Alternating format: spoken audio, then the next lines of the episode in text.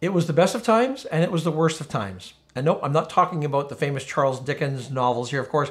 I'm talking about the North American stock market indices. And the best of times so far in 2023 clearly has been the NASDAQ. And we can see you know, beginning the part of 2023 here, how impressive the run has been. We can see how it's trading significantly above its 200 day moving average there. I wonder if maybe the NASDAQ isn't getting into a bit frothy territory. We look at it from a very, very simple um, RSI technical metric here, and we can see that it's trading technically in overbought territory best of times, worst of times, when we look at the Nasdaq in comparison to its peers here, we look at the the S&P 500 barely up. We look at the Toronto Stock Exchange down a little bit. We look at the Dow Jones Industrial down uh, almost 2%. And this is from the last time we updated in this series. So this series, for those of you who might be joining us for the first time, started back in August of 2022. And we're looking at six different indicators um, every month with the goal to sort of get a sense of, you know, have we seen the worst of the correction that started at the beginning of last year? So far, when I assess these, um, the answer, my answer is leaning towards no as I've said in the very first video in the series and everyone since then, um, I don't know the answer to this. I'm assessing the data, and each of you will have to take this, of course, and apply it to your own portfolio management um, styles and see if it makes sense for you. Since the last update, as I mentioned, uh, you will recall everything was up the last time. So from March to April, we can see by this chart here, everything was strongly into positive territory. Since then, there has been a divergence. And in the last month, we see the NASDAQ up more than 6%. The rest of the indices, like we just looked at, either flat or slightly into negative territories. If we look at 2023 year to date, you know, strong, strong number there from the NASDAQ. The S&P 500, again, showing good returns. The TSX as well. The Dow Jones basically trading flat on a year-to-date number. So in this series, we look at what's happening each month. And when we update to today, I want to start with the yield curve, which is what we always start with. And I'm using in this series the US 10 year, two year yield curve. Yeah, the 10 2, and I'm using the 10 year, three month yield curve. The key here is this if we're going into a recession, I'm going to make the assumption that the markets um, will drop, and either we haven't seen the bottom of the correction yet, or if uh, you know we're, we're maybe setting up for a significant drop, even if it doesn't quite quite get down to the previous lows. An inverted yield curve often precedes a recession. And we can just see a little bit of history here. We go back to 2000. The orange line is the 10 year, three month yield curve. The blue line is the Dow Jones Industrial Average, and the gray shaded areas are recessions now that we can look back and those have been locked in. If we look back to 2000, we can see the yield curve going negative beneath that dotted line, then turning positive, followed by the recession and as we can see here, a decline in the stock market. In 2007, the yield curve went negative, turned positive, followed by the recession, followed by the decline in the markets. And then most recently in 2019, we see that repeated negative yield curve turning positive, followed by the recession and the accompanying drop in the stock market. So where we are today, we see that the yield curve is significantly into negative territory. What we haven't seen yet is the official start, and we won't see this until hindsight, obviously, start and end of the recession, and we haven't seen the corresponding drop in the stock market. When we looked at these numbers last month, so in April, we saw that the 10-2 was relatively flat, and in fact, it's been trading flat for quite a while now. We looked at the 10-year three-month, which had gone further into negative territory. Updating to today, the 10-2 continues its sideways move uh, since around November or so of last year. That's what we've seen. And the 10-year three-month is well into negative territory, flattening out a little bit there. Remember, the curves typically, historically, will go positive, then we see the bottom of the market. Today, with these both being in negative territory, the result to me is crystal clear. Uh, no, we haven't seen the worst. That was my uh, that was my verdict last month. No change this month. I want to look now at the second metric, which is moving averages. First, though, I do want to remind you that in addition to our YouTube channel here, we also have our Investing Academy. And this is our online platform where we work with Canadians from across the country of all ages, and we help educate about investing and financial issues in general. the course material is specifically designed to take you from a raw beginner to a fully confident investor. So I will put a link in the description of this video. Second metric, moving averages. I'm using the S&P 500 as the stock market proxy and the 200-day moving average. In April, we saw that the S&P 500 had moved above that moving average. It has been very indecisive. If you look back over the last number of months, you can see the up and down. It crosses, goes back, crosses and goes back. Today, we see that the S&P 500 has broken that seesaw pattern of recent months.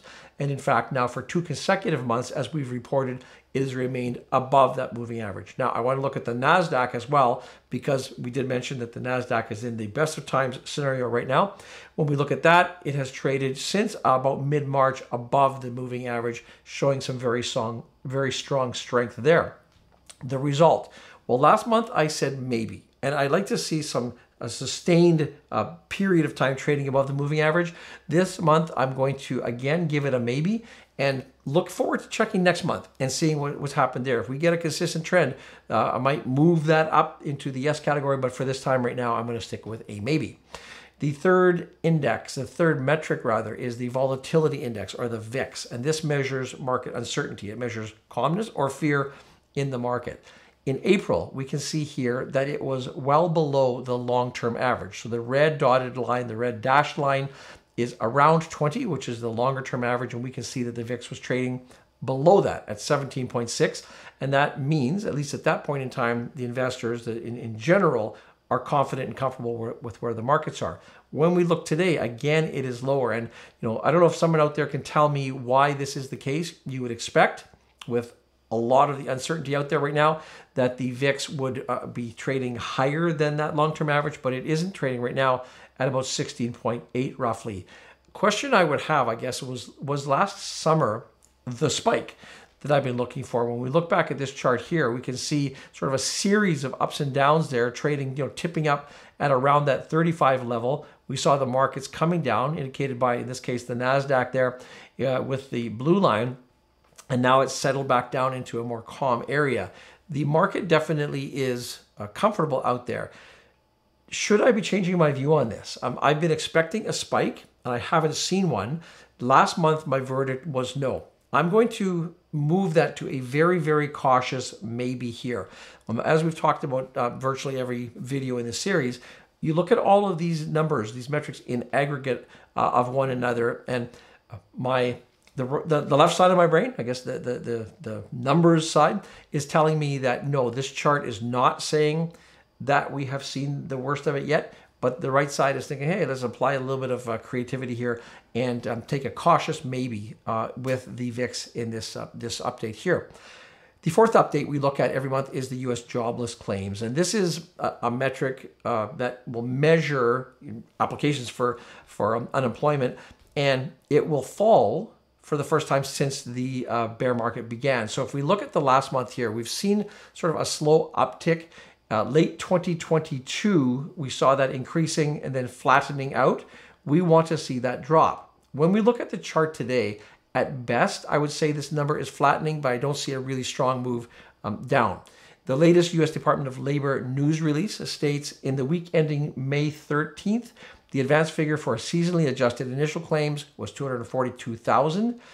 The four-week moving average was 244,250, a decrease of 1,000 from the previous week's unrevised average of 245,250. And I like to look at that moving average to get a little bit more of an idea of the trend. My interpretation last month was no. There's nothing here that shows us uh, because we haven't seen that, that, that significant decline. Um, it is nice to see this flattening. Um, today, I don't really think that it's showing anything strong, but I'm going to move this into the maybe camp. There's nothing concrete that I'm reading either up or down, so I'm going to be uh, maybe generous with my interpretation this month and say maybe and see how that falls into the bigger picture here. Uh, fifth metric uh, is the Baltic Dry Index or the BDI. And this number, this chart here should go up before the market finds its bottom if we can use history as a guide. When we looked last month, we had seen that the BDI had sort of flattened out and trading in a range. Uh, this time, when we look at it now, we see a slight tick down. So that's not really good news.